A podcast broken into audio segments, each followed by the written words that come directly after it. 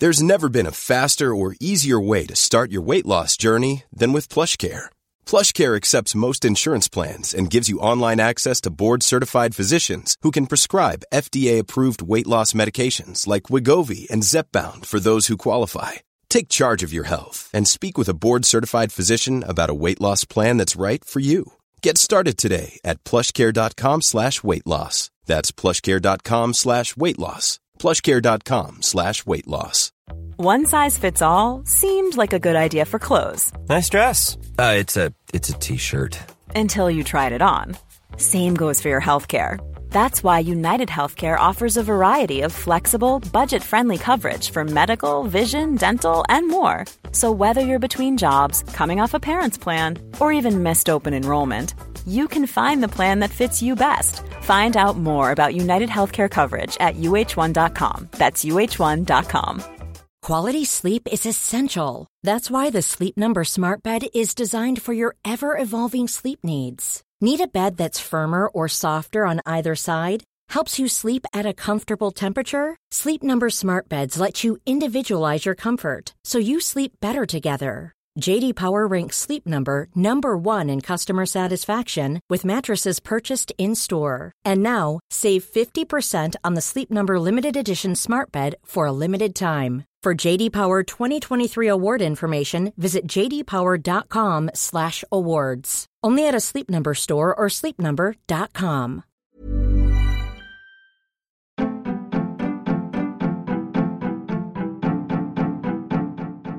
Welcome to The Other Hand, a podcast brought to you by CJP Economics, a collaboration between Jim Power and Chris Johns, where we discuss the intersection between politics, finance, and economics. Our back catalogue of podcasts can be found at our Substack website, and that Substack site also contains our extensive body of written work. Thanks for listening and reading. If you like our work, please share with your friends and sign up to our newsletter.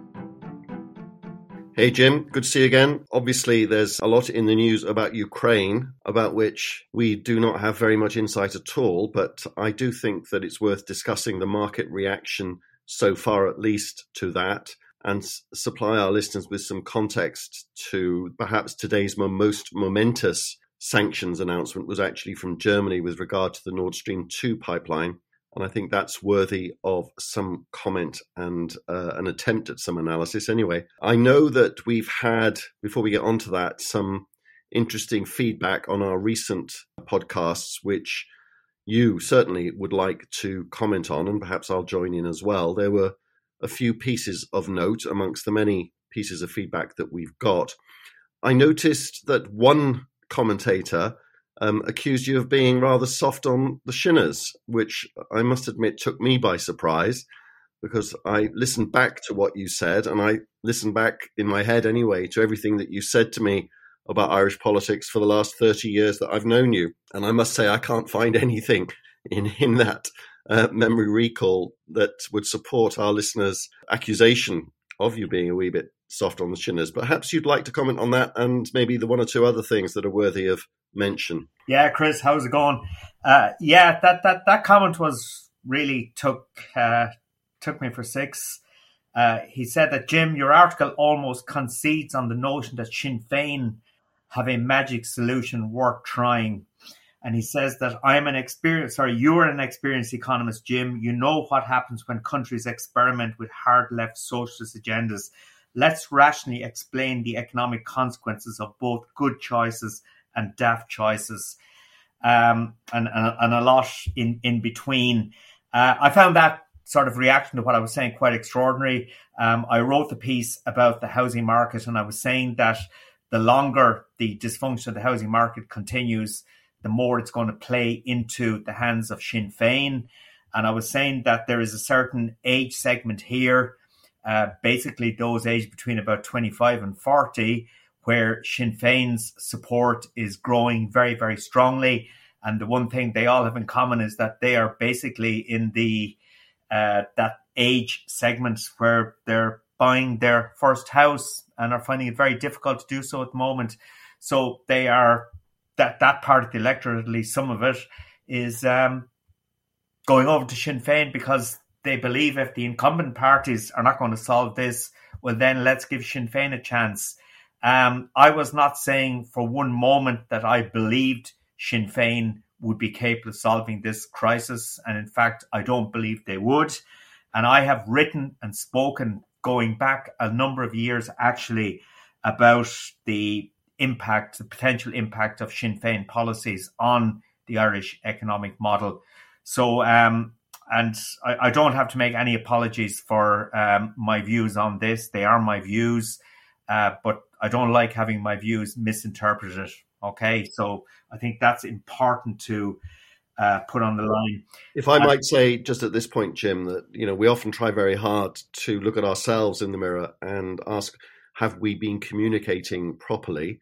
Uh, when people misunderstand, and it has happened before, what we say, we we look at our own communication skills and wonder if they're lacking because it, it's this is a job of communicating and I think in the first instance, our presumption must be that um, we're not great communicators if people have misunderstood us.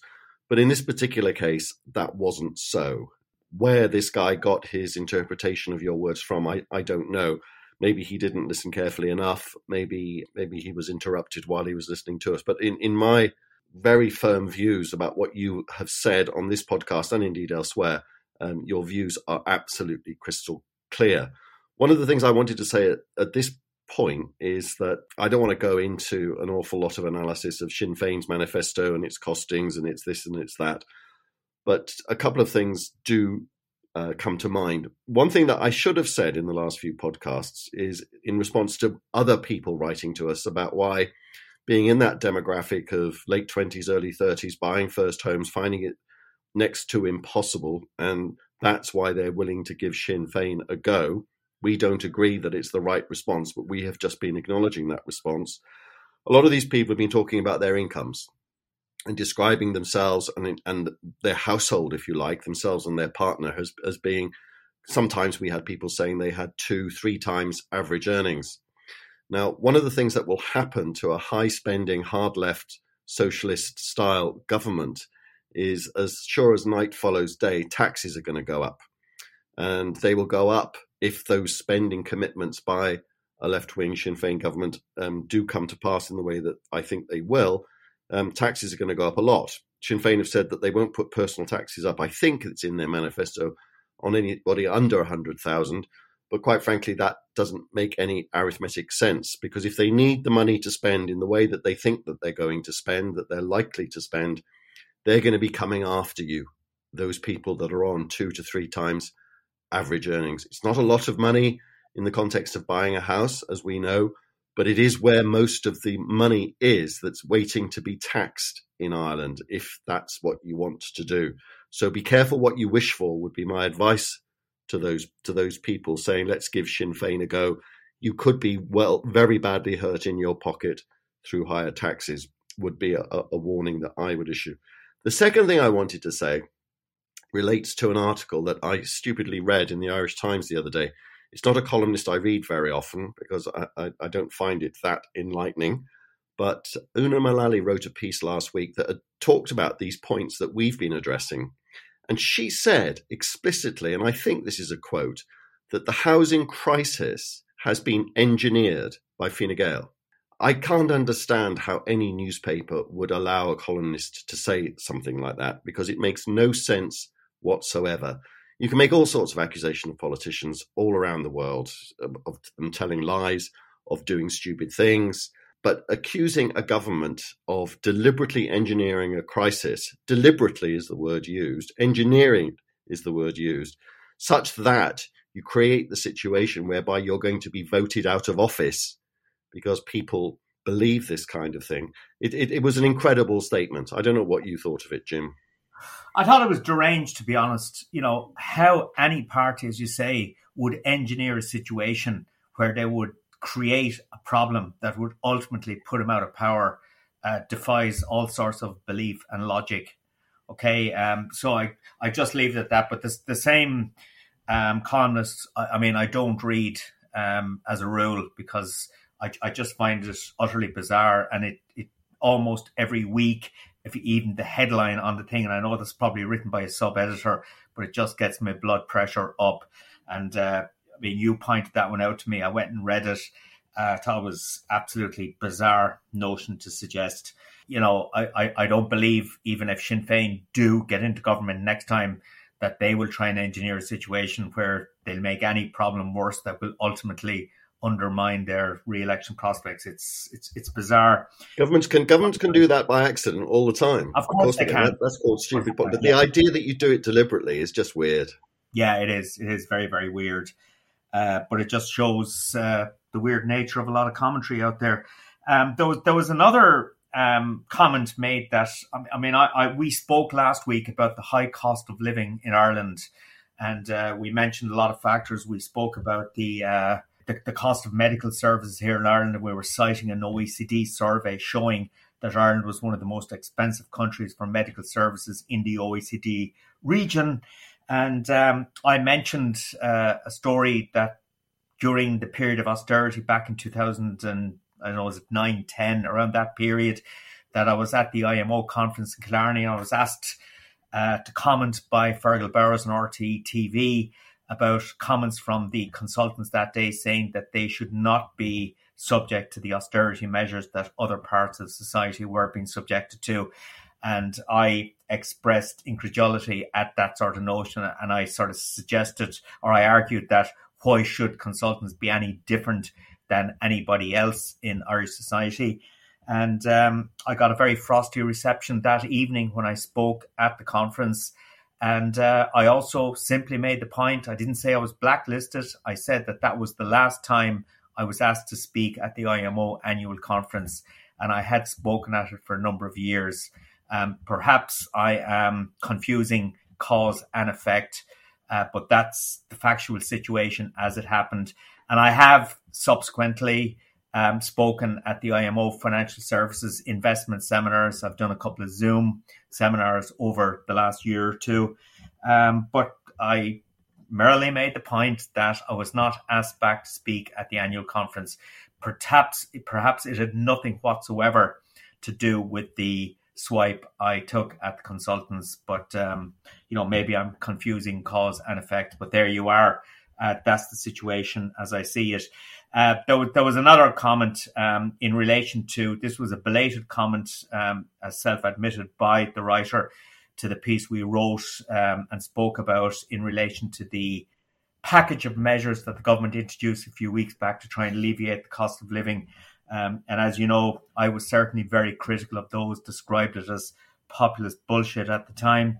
And um, the writer of this comment asked the very valid question you know, why did Paschal Donohoe and Michael McGrath not contemplate tax changes to minimize the impact of inflation, such as reduced VAT rates, um, assuming that those reduced VAT rates would be passed on?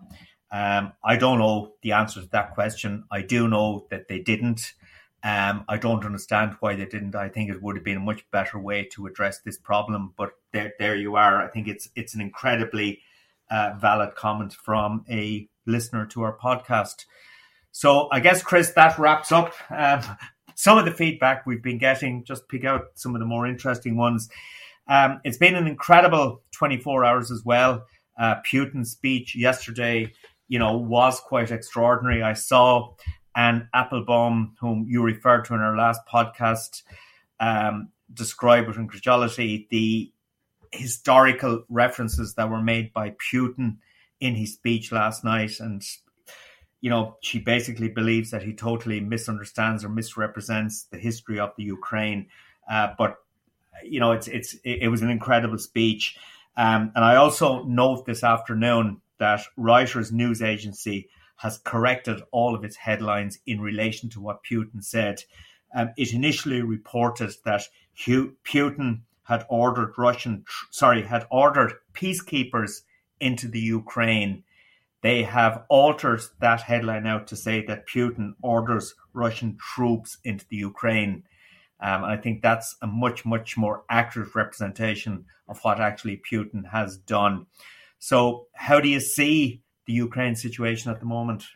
Your comments about Putin's speech, I think, were well made. And there is a terrific article, uh, certainly online, I don't know whether it's in the paper, on the FT website today by its former editor, Lionel Barber, that essentially deconstructed Putin's speech and showed it up to be the gross misrepresentation. He wasn't mistaken, Jim.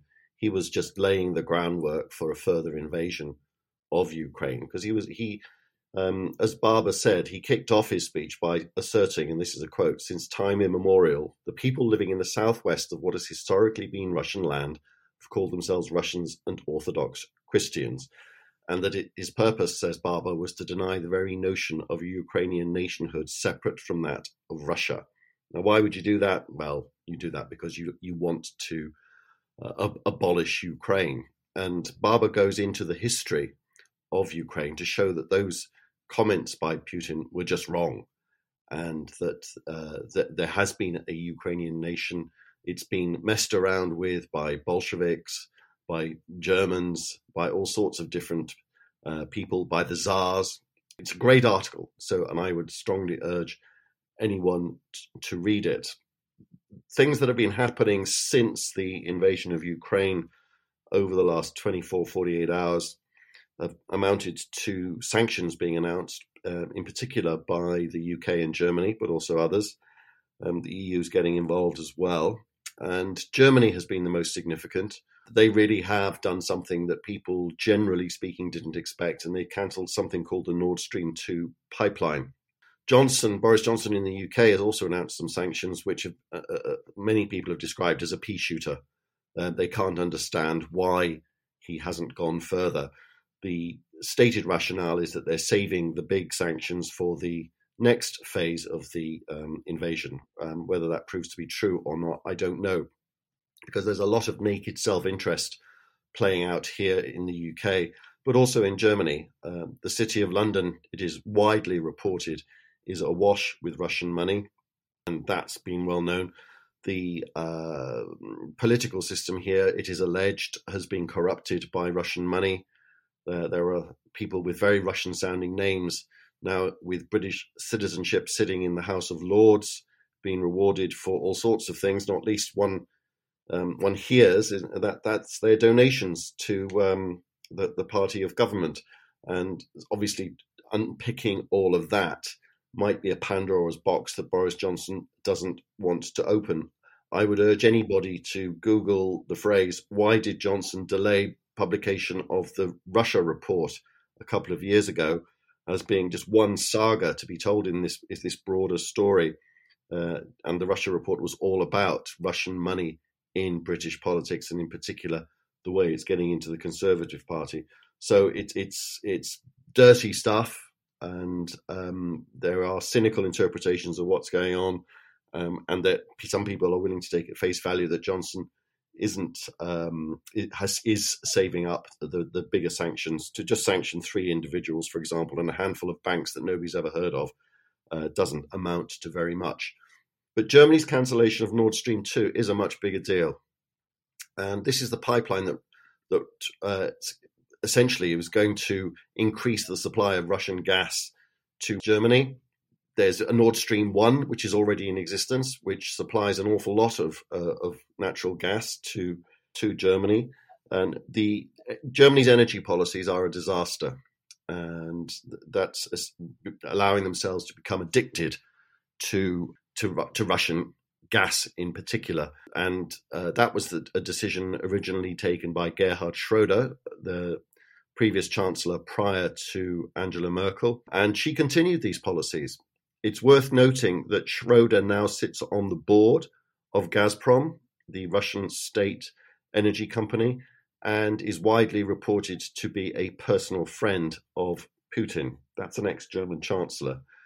Merkel is to blame. The sainted Angela Merkel did some pretty dumb things. Uh, one suspects not so much out of conviction, she being a scientist, but more out of trying to protect her flank from the Green vote in Germany. And the Greens, of course, are very anti nuclear. And she cancelled all of Germany's nuclear plants in the wake of the Fukushima um, nuclear disaster in Japan a good few years ago now. And that's widely thought to be being a strategic error because it just increased the dependency, the addiction to imported en- energy in general and Russian energy in particular. So cancelling Nord Stream 2, given how much you depend on Russian gas, is a big deal. That That is doing what Johnson clearly didn't want to do and hurting yourself potentially in, in a big way. I think we should applaud what West Germany has done, but where they're going to get their energy supplies from, um, where they're going to get their substitute energy from, I don't know. Yeah, I, I saw um, stats from Eurostat today suggesting that um, the EU imports 41% of its natural gas from Russia and 26.9% of crude oil. So this is big stuff. Oh, absolutely. And uh, Germany must start, for example, importing liquefied natural gas. It doesn't have any facilities to do that, really. It's building one LNG uh, importation terminal, and it needs to build an awful lot more if it's to, if it's to find substitutes for this. And it's got to reconsider, one might presume, that decision about nuclear because where it's going to get its its heating from, its energy from, is is now a real open question.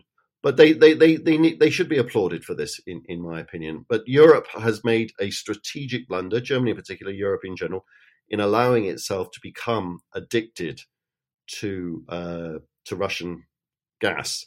Uh, in Germany, I've seen it said today that what will happen is that once this, should this all blow over, should Putin stay in these republics that he has recognized and invaded, and then doesn't go into the rest of Ukraine, that it will be business as usual and Nord Stream 2 will quietly be restarted.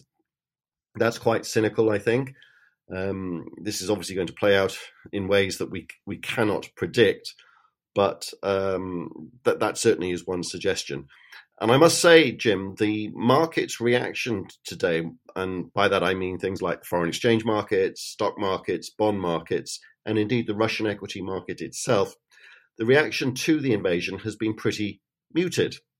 There are a number of possible explanations for that. There's an old saying in financial markets that when it comes to war, the time to buy is when actually the shooting starts. Um, again, we're, seeing an example of market cynicism there. Uh, I don't know whether that's the right reaction or not.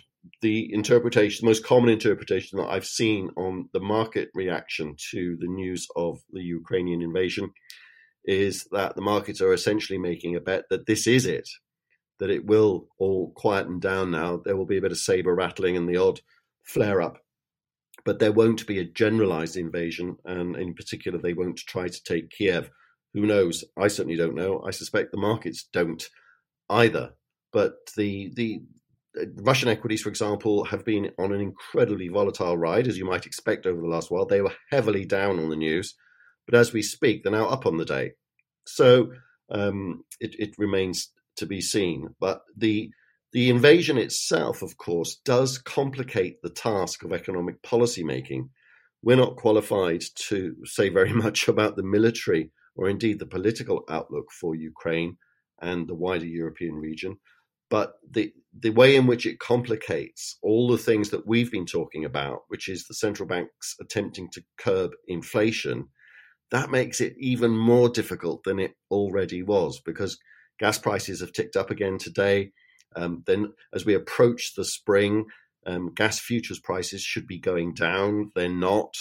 Uh, so it looks as if the energy side of the inflation equation could well stay higher for longer. We know that oil has approached $100 um, in the recent in recent hours, uh, and you know that's a psychological barrier for the oil price, and we can all see that in the price of petrol that we're paying at the pumps. Certainly seeing that in the UK for sure. Um, so, um, it, on the one hand, you would say that the, an energy shock is something that central banks should gently lean against at most, but it's not something they can do an awful lot about. They just need to watch if it leads to a generalized inflation.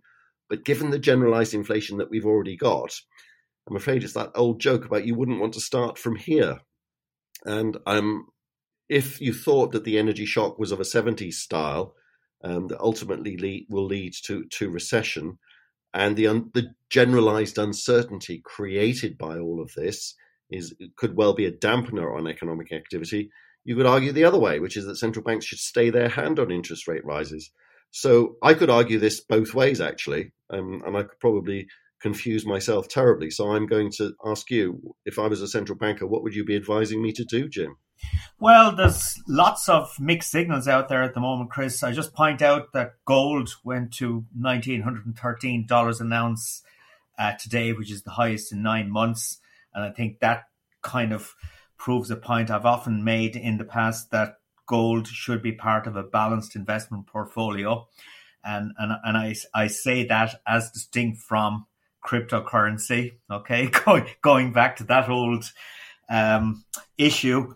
But no, um, if you look at what's happening on oil markets, as you say, oil tipping um, $100 a barrel at the moment, and Brent crude is up 48% year on year. Natural gas prices up 61%.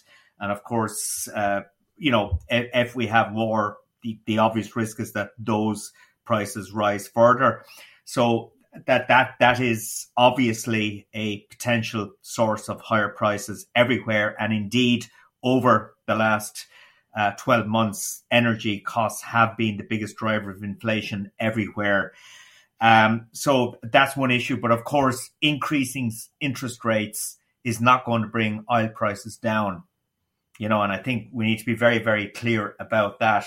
So there is certainly a question mark over the wisdom of central banks increasing interest rates in the face of an energy shock such as this. Okay, but, but if we got a global tightening, if we got a global tightening of interest rates with the states and and UK and Europe and other major central banks all whacking up interest rates now that provoked a global recession. Yes, that, that would that could get that could get oil prices down. It would reduce the demand for oil, uh, uh, absolutely. But you know, per, per se, um, increasing interest rates does not increase the supply of oil to get prices down.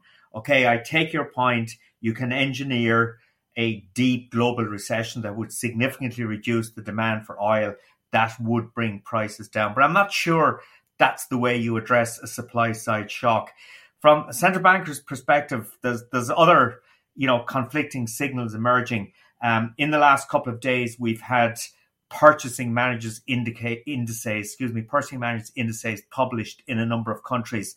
And a purchasing managers index for listeners, it's a diffusion index, meaning that in manufacturing and in services, um, businesses operating in both of those parts of economies are asked a whole series of questions and then the answers are compiled in a diffusion index. And quite simply, if it reads above 50, it means that more companies are expanding the contracting. If it reads below 50, it means that more companies are contracting than expanding.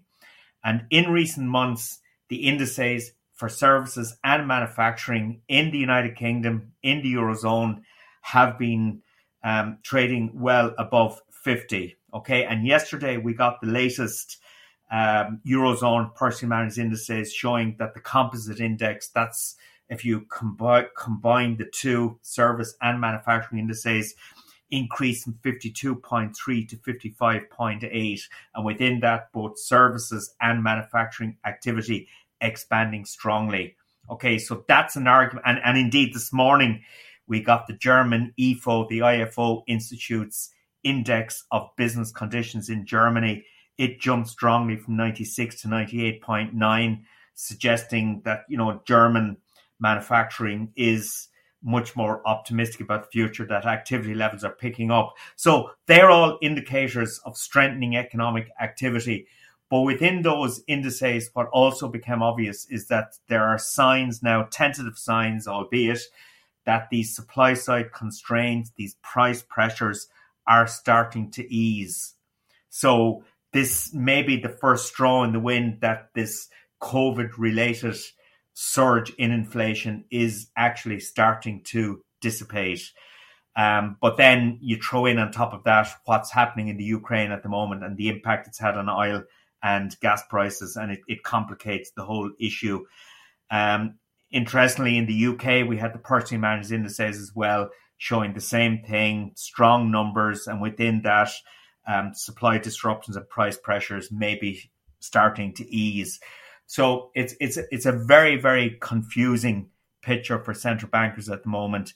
Um, uh, I suspect the Bank of England and the Federal Reserve will, from March onwards, continue. Well, in the case of the Federal Reserve, starting to tighten interest rates.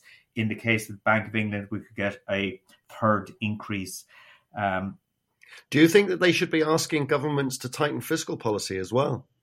I don't actually, because d- do you believe the problem with inflation at the moment is driven by excess demand?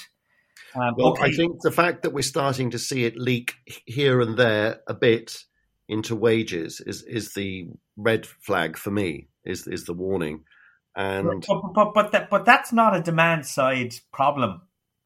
No, because I do think at the end of the day, what we've got is both demand and supply issues. Because an awful lot of um, what's been going on has been to do with supply side, as you say. But we've had the most humongous monetary and fiscal stimulus around the world, particularly in the United States, where correspondingly the inflation problem is, is at its worst, where there's the most evidence that it's leaking into wages. And so if you if the source of your problem is at least in part monetary and fiscal stimulus, as well as all these supply side issues, and we know that the central banks want to start reversing some of the monetary stimulus, maybe the time has come to think about reversing some of the fiscal stimulus as well. I think the notion of discussing fiscal austerity in the current environment of so much uncertainty, I don't think makes sense at this juncture. Um, I think it's a policy that should not be pursued. I think politically, socially, and economically, it would be a mistaken policy. Um, I can I can I can accept that and and um, see why you would argue that. But one of the things that it does, we talked about it complicating the life of the central banker. It complicates the life of the finance minister as well particularly one in Ireland who, uh, over the next couple of years, two or three years, is going to be looking into a general election. And one of the things that we've been betting on is that they would use the strong, relatively strong fiscal position to launch a at least one giveaway budget prior to that election. And if we're arguing that maybe kind of sort of there's a need for thinking about fiscal policy again, the idea that you should tighten fiscal policy will park that one But surely it suggests that we shouldn't be going on another fiscal expansion given what's going on with ex- inflation. Well, I, I, think there's no possibility that we're going to see a fiscal expansion in Ireland this year. Um, what about you know next year or the year after prior well, let, us see. A lot can change in 12 months. I mean okay the, the next budget in this country is october. You will not see fiscal stimulus in that i believe. Uh, then the next budget after that which is possibly the last one before a general election will be October 2023. Um, that's you know it's it's nearly two years down. Well, it's 18 months down the road, so or a little bit more than 18 months. So the notion that you start talking about what they might do in that budget at this juncture, I don't think makes sense. There's there's way way too much time to pass before we can make any conclusive argument about that. But I I just think Chris following the lessons learned from austerity in 2008, 2009, and particularly the political consequences of that austerity, I think governments will be very, very reluctant to actually uh, pursue that course of action at this juncture. Um, I think the main onus is on central banks at this juncture. And the whole notion of quantitative tightening, for example, should be a key part of the policy response to what's going on. If you want to take stimulus out of the system, you start reversing the quantitative easing. We call it quantitative tightening. Um, I take your remarks about austerity um, because austerity was a mistake. Anybody with any sense said it at the time, and certainly anybody looking back now from a historical perspective, virtually all economists recognize that austerity was a big, big error in the context of the time in which it was delivered. But that doesn't mean that fiscal tightening is always and everywhere a bad idea. Because in economics, as we have discussed so many times on this podcast, Jim, the answer to most questions is it all depends. And the context is very, very important. And I just wonder whether, given what's going on with inflation and uh, economies booming in the way that they are, including Ireland, the time to thinking for thinking about, well, maybe this time a little bit of fiscal tightening, not austerity, is appropriate. It was inappropriate because they, you were tightening fiscal policy back then at a time when the economy was on its back. But tightening fiscal policy when the economy is flying is a different kettle of fish. That's all. Yeah, well, Chris, if, if I was to break the subject of economics up into political and economy, okay, I can see the economy arguments for doing what you're suggesting might happen. In other words, you tighten fiscal policy through a combination of cutting government expenditure and or increasing taxes. But then if you superimpose on top of that the political part, um, I think it would be political suicide in the current environment because Uh, we, have had sub the rise of political populism.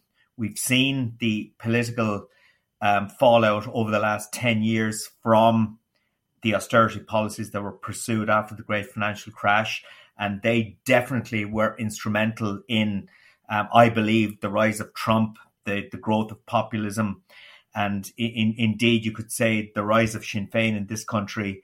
Um, so there's and, and you, you tighten fiscal policy in this sort of political environment, I think would be absolutely nuts.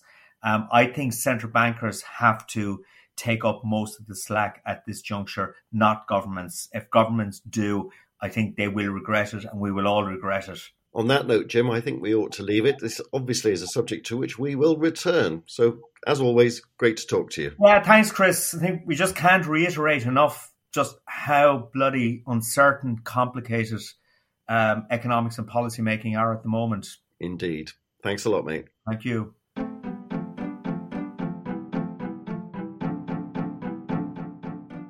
You have been listening to Chris Johns and Jim Power on the other hand. We hope you enjoyed it. If you did, please sign up to our Substack account www.cjpeconomics.substack.com. You can download our podcasts on Apple, Spotify, and other good podcast platforms.